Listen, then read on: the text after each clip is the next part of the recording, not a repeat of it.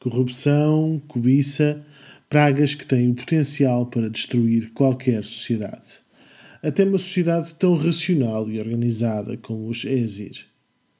Quando a giganta Gulveig apareceu em Asgard semeando a cobiça e a corrupção entre os deuses, Odin não podia deixar que as coisas se descontrolassem e fez o que qualquer deus razoável faria. Mandou-a queimar. Três vezes. E deu assim início à guerra entre os Aesir e os Vanir. Eu sou o Marco Diniz Santos e este é o Verde.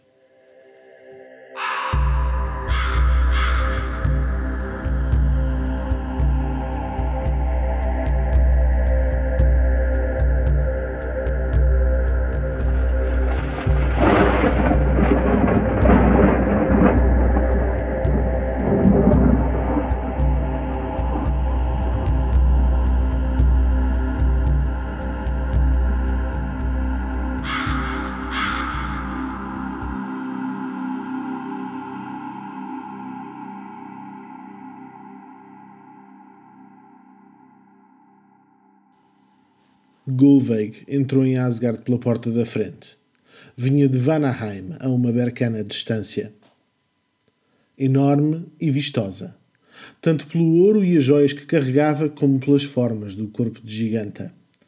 Era algo que era apetecível para alguns deuses. A giganta, cujo nome se pode traduzir por sede de ouro, depressa começou a chamar a atenção dos racionais a Ezir e não muito depois já andavam todos à batatada para ver quem ficava com o ouro.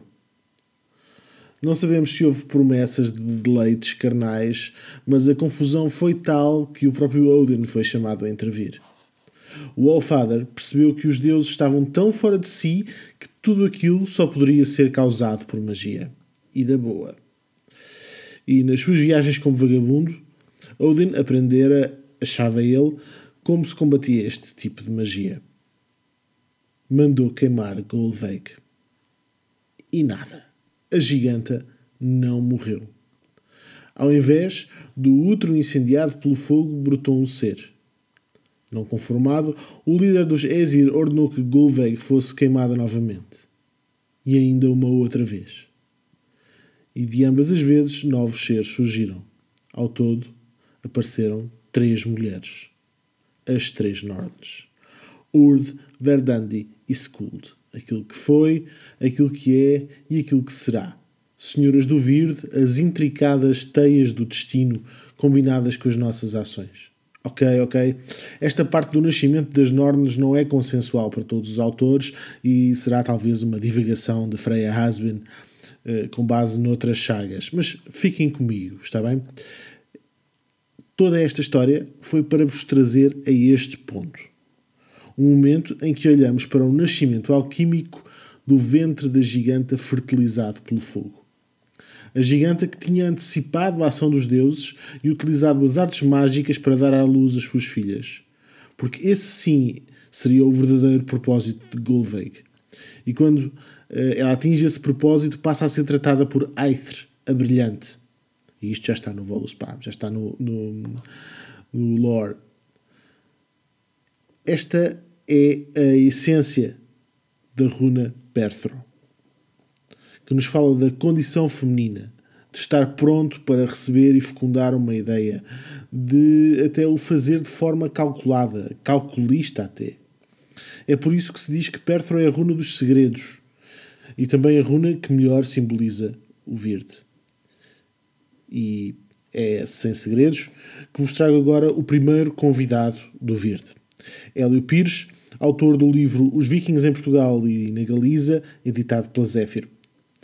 O Hélio fez mestrado em Estudos Viking Medievais na Universidade de Uppsala, na Suécia, e depois doutoramento em História Medieval na Universidade Nova de Lisboa, que dá origem a este livro é membro do Instituto de Estudos Medievais e do NEV, conferencista ocasional e tem vários artigos publicados em Portugal e no estrangeiro sobre a idade viking, a Escandinávia Antiga e a mitologia nórdica.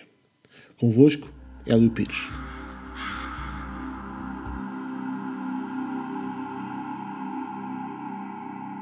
mais uma vez, obrigado então por teres aceito o convite para participar no primeiro episódio do Verde. De nada.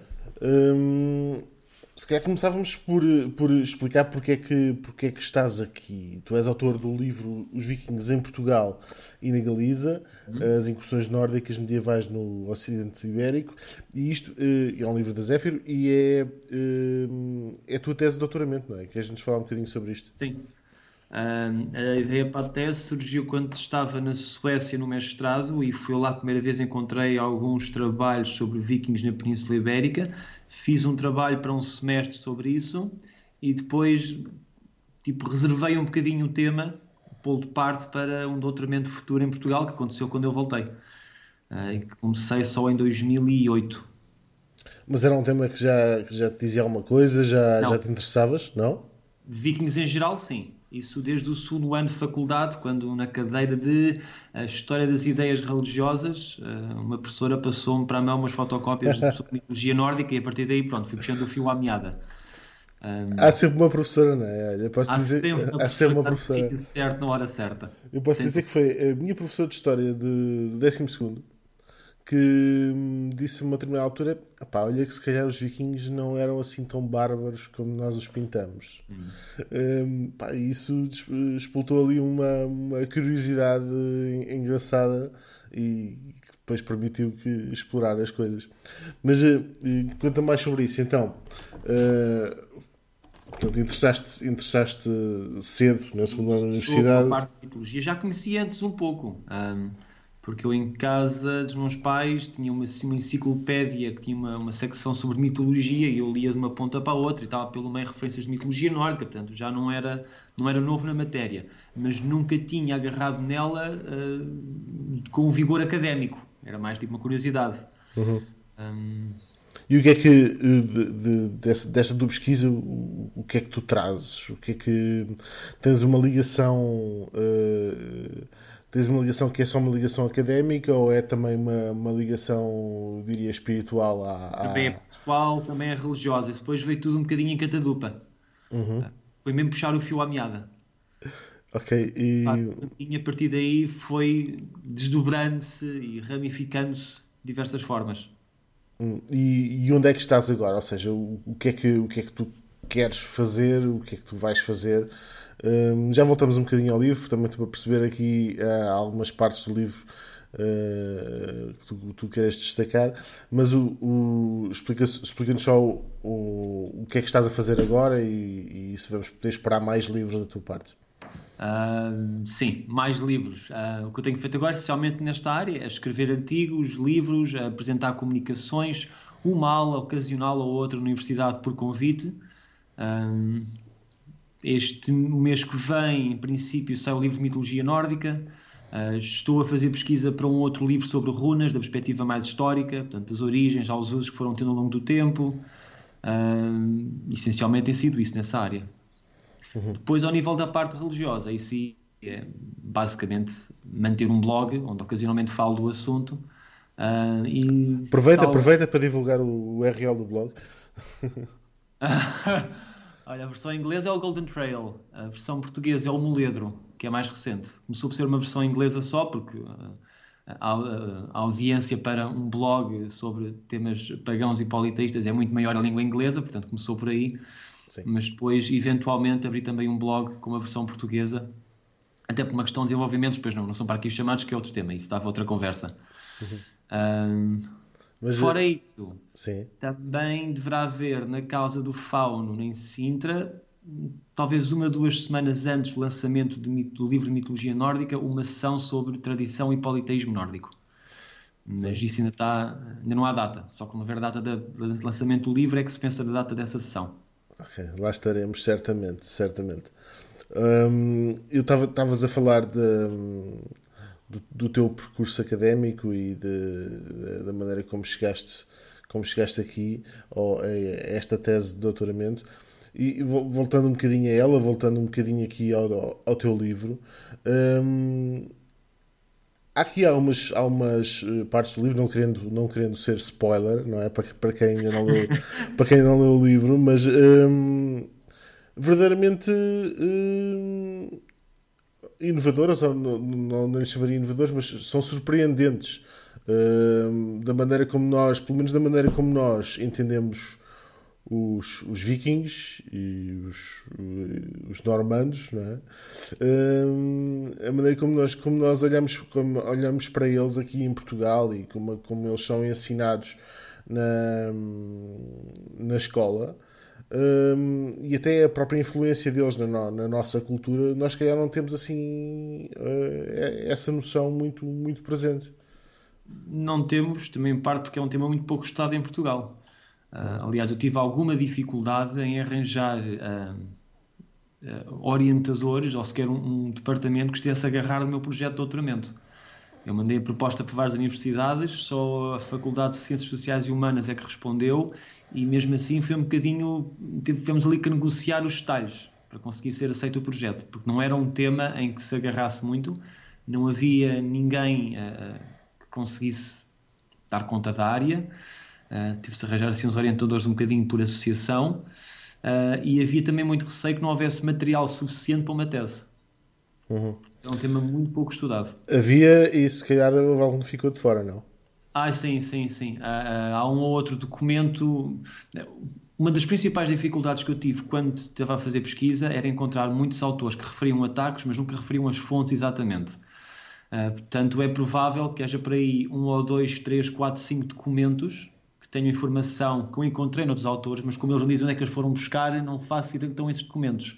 Portanto, é possível que haja mais informação, já para não falar sempre naquela hipótese agradável, mas sempre de consumar de pode ser que haja mais fontes por descobrir, que é sempre possível. Isso era a galinha dos ovos de ouro, era... ah, Somente fontes arqueológicas, não Pois, exatamente. É, as, fontes, as fontes arqueológicas eh, remetes-me agora para, para outra coisa que, que, que, também me interessa muito, que é a escrita do Sudoeste, é?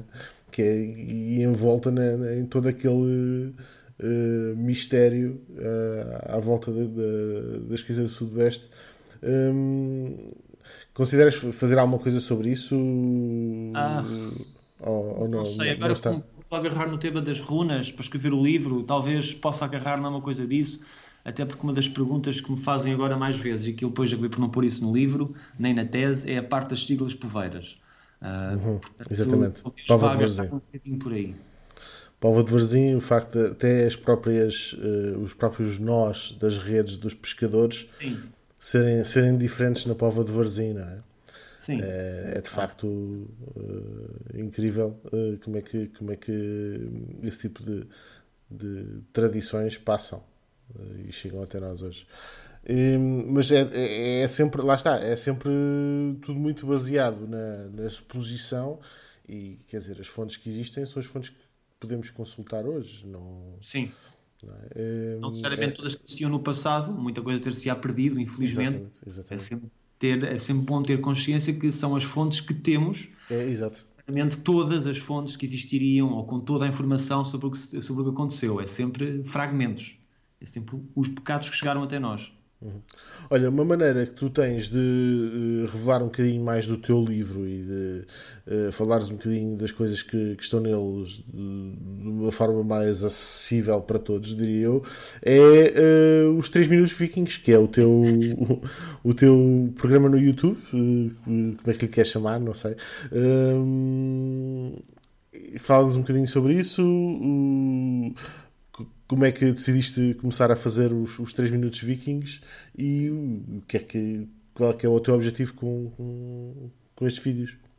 Quem teve a ideia foi o Alexandre Gabriel, o editor, portanto, que ele sugeriu no final do ano passado começar a fazer uns pequenos vídeos caseiros para promover o livro. Uh, e então, nessa altura, pedi-lhe para me dar um tempo a pesquisar programas de vídeo, porque já não agarrava no, no Windows uh, Video Maker há anos, portanto, Portanto, aquilo já era um, um formato novo, reaprender a usá-lo, testar as câmaras, testar o som, pronto. Eventualmente comecei e tem-se mantido. A ideia original era ser um episódio por mês, mas depois achei que isso era demasiado difuso, então dois por mês, porventura três. Uh, inicialmente só, agora só sobre o livro dos vikings, mas em meados deste ano também a começar a entrar no tema da mitologia com três minutos édicos. Mas isso ainda não começou, é só mais à frente. Muito Uma bem, relação muito em bem. primeira mão. Atenção. espetáculo, espetáculo. Muito bom, muito bom. Olha, eh, por falar em mitologia, hoje eh, o, o, o tema do, do podcast é hum, eh, a giganta Gulveig e a entrada dela em, em Asgard Sim. e a possível a possibilidade de, disso ter originado a guerra entre os Vanir e os Ezir. Hum, tens alguma eh, divindade que, à qual te sintas mais próximo? Ah, isso é o freire, sem dúvida. Isso aí não há. Isso é. Resposta imediata e fácil. Isso é o freire. Desde há muitos anos. Por, porquê? Ah, não sei. Não sei se é um bocado a coisa do javali.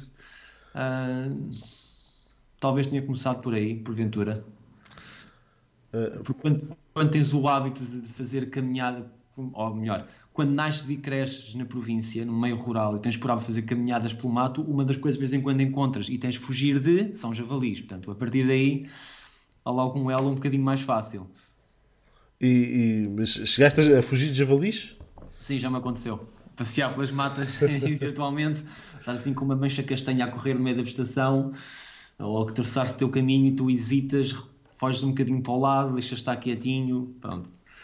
Se calhar, estavas a falar de, de- de crescer no campo, se calhar era, era en- engraçado explicares ah, às pessoas que nos estão a ouvir ah, onde, é que cresceste e, e, e como é que fi- ganhaste essa relação com a, com a natureza. Em Alcobaça, nasci e em Alcobaça.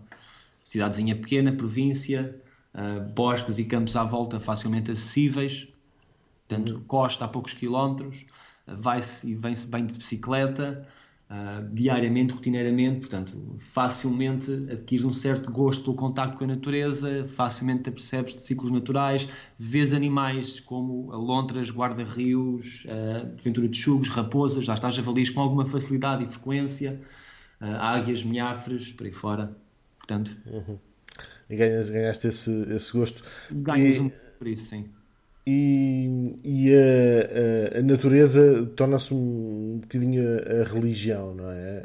Hum, e, e eu falo também por mim, o paganismo surge, surge também como uma confluência de- de- das crenças, mas eh, também da vivência na, na- na natureza.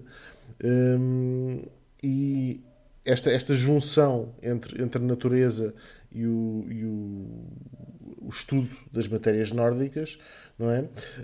Hum, e a tua própria ida para a Suécia, hum, leva-te assim a algum momento que tu tenhas dito: epá, é isto, isto são os deuses, isto são. Isto, isto é Midgard. Uh, percebes o que quer dizer? Algum momento assim de, de- de revelação, de, de, de- comunhão com, com, com os deuses e com, com, eh, com a natureza, no fundo? Eu acho que não houve, assim- não, não houve assim nenhum momento assim, assim Um repentino. Foi uma coisa assim, a pouco e pouco foi-se fazendo, porque já lá estava o gosto e contacto com a natureza, até pelo hábito de todos os anos ir acampar com os meus pais ou com os meus avós, portanto isso também ajudou.